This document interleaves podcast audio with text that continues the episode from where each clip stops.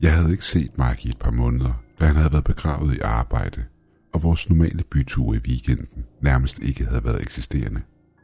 Men en tilfældig tirsdag ringede han til mig og inviterede mig på en drink. Jeg takkede ja tak til invitationen, men lagde mærke til, hvor nedtrykt han lød over telefonen. Da jeg nåede over til ham, var Mike allerede i gang med at drikke, og hans tale var sløret. Det var som om, der hang en sort sky over hans hoved, som kun blev værre i det, vi drak. Til sidst spurgte jeg ham, hvad det var, der foregik. Det var som om hele hans væsen blev mere mørkt, mere bange. Han sagde, det havde noget med hans arbejde at gøre. Jeg havde aldrig rigtig vidst, hvad det var, Mike arbejdede med. Jeg vidste, han arbejdede for byen i deres IT-afdeling, hvor han var involveret i deres overvågningssystemer. Men jeg vidste ikke, hvad det var, han lavede på en normal arbejdsdag, så han forklarede mig det i detaljer. Mike forklarede mig, at der ud over hele byen var spredt tusindvis af overvågningskameraer, der omkransede downtown-området, forskellige nabolag og strakte sig hele vejen ud til forstederne i vores millionstore by. Hans opgave var at kategorisere og organisere alle indkommende optagelser. De fleste af optagelserne blev generelt kategoriseret og identificeret med bogstaver og tal, og blev gemt af vejen for at bogstaveligt talt at blive glemt. Det var en stor opgave, men Mike havde designet og bygget et program, der scannede og opdagede unormale mønstre i optagelserne og tog dem fra, så de kunne blive gennemset manuelt. 99,99 procent af optagelserne var normale og intet at skrive hjem om. Men så var der de 0,1%. Biluheldene, overfaldene, morerne og bortførslerne. De blev gemt i et specielt arkiv til brug i eventuelle efterforskninger. Og så var der de sidste 0,001 procent. De blev gemt i et klassificeret arkiv, som indeholdte optagelser fra begivenheder, der var uforklarlige. Dette arkiv blev kaldt Tartarus-arkivet. Jeg slog ordet Tartarus op efterfølgende og opdagede, at det var et af de dybeste og mørkeste fæsler i den græske mytologi.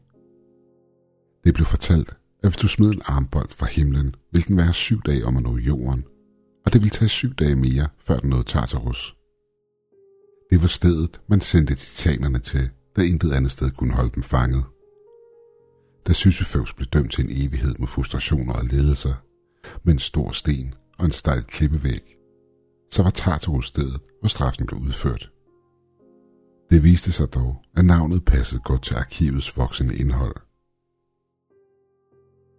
Nogle af optagelserne kunne være en underlig optisk illusion i kameraet, eller en tilfældig måde, hvorpå lyset ramte på.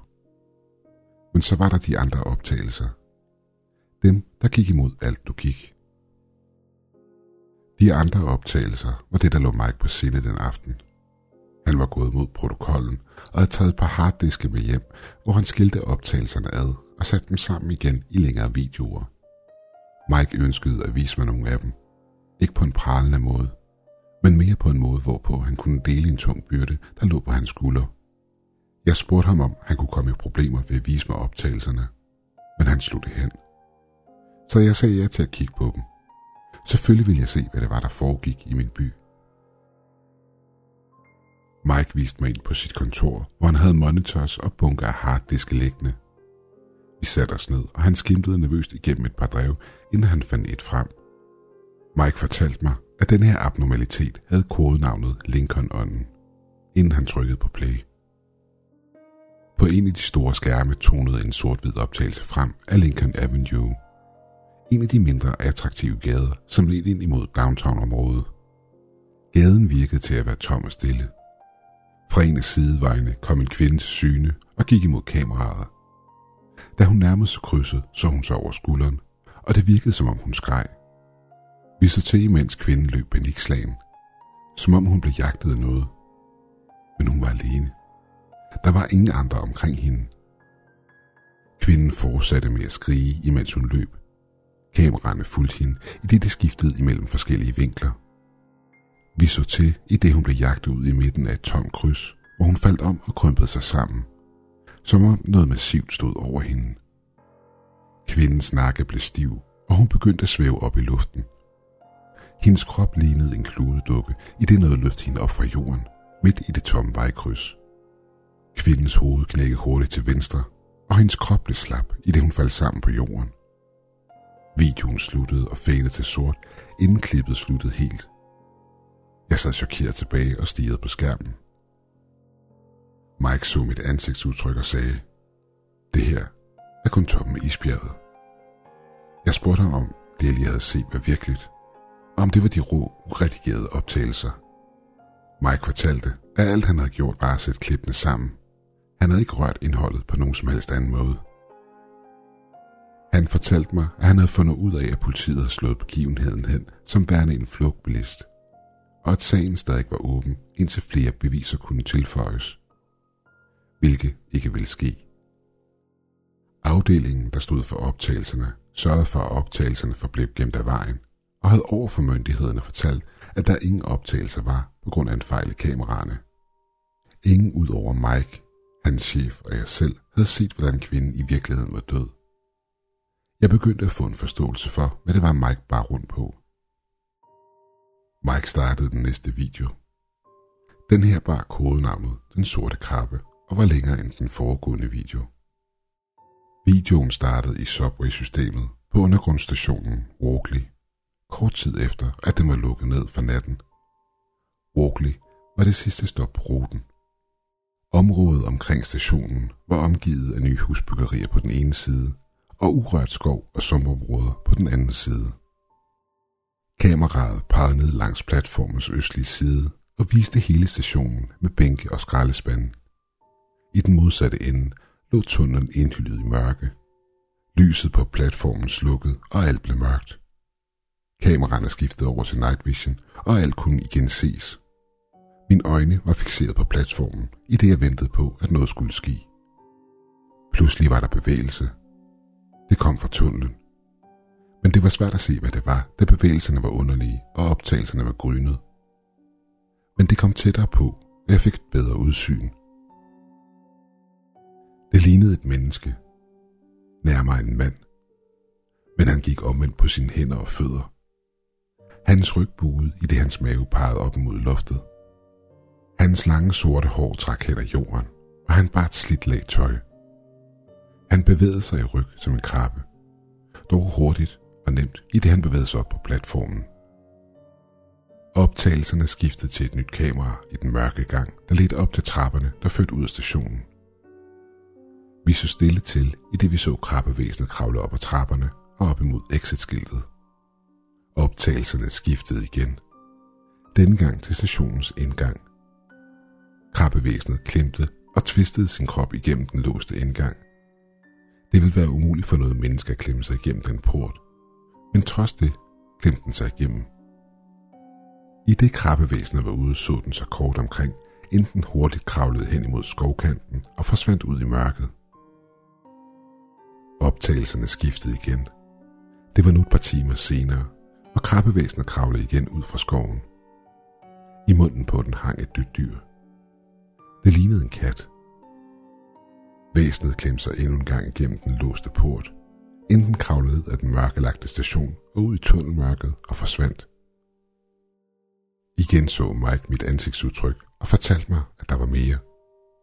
Han viste mig længden på videoen, hvilket var over en time lang. Mike havde sammensat over 20 sekvenser af krabbevæsenet, der kravlede ud af stationen og ind i skoven. Mike spolede frem til enden af videoen, hvor vi så krabbevæsenet komme frem fra et kloakdæksel i en gyde. Den så så kort rundt, inden den kravlede hen imod nogle papkasser. Pludselig sprang den ind imellem kasserne, og et voldsorgie udfoldede sig inde i bunken af skrald. Der var nogen inde i bunken af skrald. Hænder og fødder slog vildt omkring sig, af det de kæmpede for deres liv. Pludselig stoppede bevægelserne, og hænderne og fødderne lå stille på jorden. Krabbevæsenets krop bevægede sig i små hurtige ryg.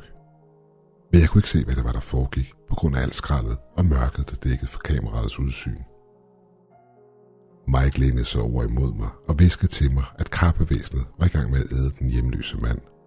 Det førte til en politiundersøgelse, da den lemlæstede krop efterfølgende var blevet fundet i gyden. Mike havde fulgt op på undersøgelsen og havde opdaget, at myndighederne mente, at det krabbelignende væsen havde været en mand ved navn David Fletcher. Og tiger tilbage havde David været en lovende advokat med en god familie. Men en jul var der gået ild i deres hus, og både hans kone og børn var gået tabt i branden. David fik skylden, og han mistede alt, inklusiv sin fornuft. Alle har et bristepunkt, om de ved det eller ej. Et punkt, hvor de strækker sig for meget, og filmen knækker. David havde fundet sit. Familie og venner beskrev hans nedtur som et mareridt. David levede på gaden og blev afhængig af stoffer, alt imens han sloges med sin mentale sygdomme. Det sidste nogen havde hørt fra ham, var fra omkring 10 år siden, hvor han havde kastet sig selv ud foran et tog på Wakely stationen. Siden den dag havde ingen hørt fra ham. Det virkede til, at David på en eller anden måde havde overlevet sit møde med toget. Hans ryg var brækket og var hele sammen igen på en sådan måde, at der gjorde, at han bevægede sig på den måde, han nu gjorde. Han havde overkommet sine skader og boede nu i tundens mørke, hvor han fandt næring i regnvand og de dyr, han kunne fange. Det var, hvad Mike havde fundet ud af. Men så sagde Mike, det var kun svaret, som de kriminelle undersøgelser havde fundet frem til. Hvem ved, om det er sandheden? Der var altid et svar til de videoer, han så. Om det så var sandt eller falsk, vidste ingen. Men de videoer, der blev offentliggjort, krævede altid et svar. Lige meget, hvor absurd det måtte være. David blev dog aldrig fundet, og viste sig heller ikke på flere optagelser fra stationen. Mike satte et nyt drev til computeren, skænkede en drink op i sit glas, inden han så på mig og sagde, at det var den her, der lå ham mest på sinde. Filens kodenavn var skyspejlet. Jeg var ikke sikker på, at jeg ønskede at se den, men inden jeg kunne nå at sige noget, havde Mike trykket på play. Alle hans skærme lyste op med optagelser fra et vejkryds i downtown-området. Der var fem kameraer i det hele. Hver gade på skærmene var tom for liv. Ingen biler eller mennesker. Pludselig, og på præcis samme tid i midten af vejkrydset, kom en glødende lyskugle pludselig til live. Det var en form for kugle på størrelse med en bowlingkugle. Gadelamperne omkring kuglen pulserede med en energi, i det lyskuglen voksede sig større, og nu var på størrelse med en fodbold. Pludselig forsvandt lyskuglen, og gadelamperne lyste som normalt igen. Vejen lå endnu en gang øde og livløst hen i nattemørket. Jeg spurgte Mike, hvad de var. Han fortalte mig, at han havde set flere hundrede optagelser med disse lyskugler, og havde set dem mange gange før. Til at starte med vidste han ikke, hvad de var. Lige indtil den dag, de begyndte at ændre sig. Mike klikkede på den næste video. Alle fem skærme lyste op igen. Samme vejkryds. Samme tidspunkt på natten. Bare flere uger senere. Gadelamperne begyndte at pulsere, i det endnu en lyskugle manifesterede sig ud fra ingenting. Den voksede igen til en fodboldstørrelse, men pludselig ændrede dens overflade sig til noget, der mindede om gaslignende skyer. Et af kameraerne var tættere på, så jeg fik set skyen tættere på i flere detaljer. Det lignede en vulkan i udbrud, der snodede sig om sig selv. Store bobler af pulserende gas snodede sig om sig selv, i det de skød ud fra det glødende center af skyen. Det var fascinerende at se på. Så fremmed i forhold til den vej, den hang over. Pludselig begyndte skyen at bevæge sig. Den gled ned af de mennesketomme gader.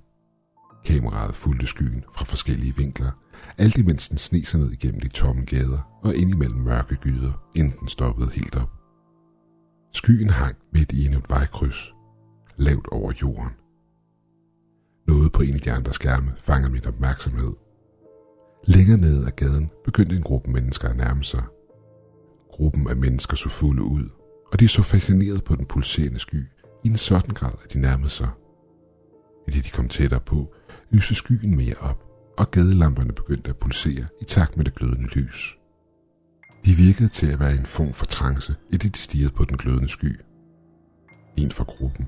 En fyr stirrede på den som en zombie, inden han trådte ind i skyen og forsvandt. Ingen af de andre prøvede på at stoppe ham.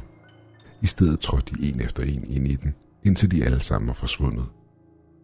Kort tid efter dukkede de op igen i den rækkefølge, de var gået ind. Men de var ikke fulde at se på. De gik oprejst og bevægede sig minimalt. De stod i en perfekt fempersoners cirkel i flere sekunder, inden de vendte sig om og gik hver deres vej. En anden skærm viste endnu en gruppe mennesker forsvinde ind i skyen, og så dukke frem igen. Alle skærmene viste sammen. samme. Folk trådte ind i skyen, forsvandt og dukkede frem igen. Anderledes. Mike stoppede videoen, og jeg spurgte ham, om han havde vist det her til andre end mig. Det havde han ikke, svarede han. End ikke hans chef, hvilket var et problem, da han havde et møde med ham dagen efter, hvor han ville tale med Mike om de manglende optagelser. Jeg spurgte ham om, hvorfor han ikke havde snakket med sin chef om det her, da det virkede til at være alvorligt. Folk blev udskiftet med noget i skyen. Mike sukkede og puttede endnu en video på. Hovedskærmen lyste op, og et billede af en ny gade i downtown-området tonede frem på skærmen. Datoen på optagelsen var fra tidligere i denne her uge. I midten af vejkrydset hang en af de pulserende skyer. Et middelalderne par gik i nærheden. Manden haltede en smule på det ene ben. Da parret så skyen, blev de med det samme suget ind af dens aura, og de nærmede sig skyen med store øjne og åbne munde. Både manden og kvinden gik ind i skyen og forsvandt. Efter et par minutter dukkede de frem igen. Dengang haltede manden ikke på sit ben.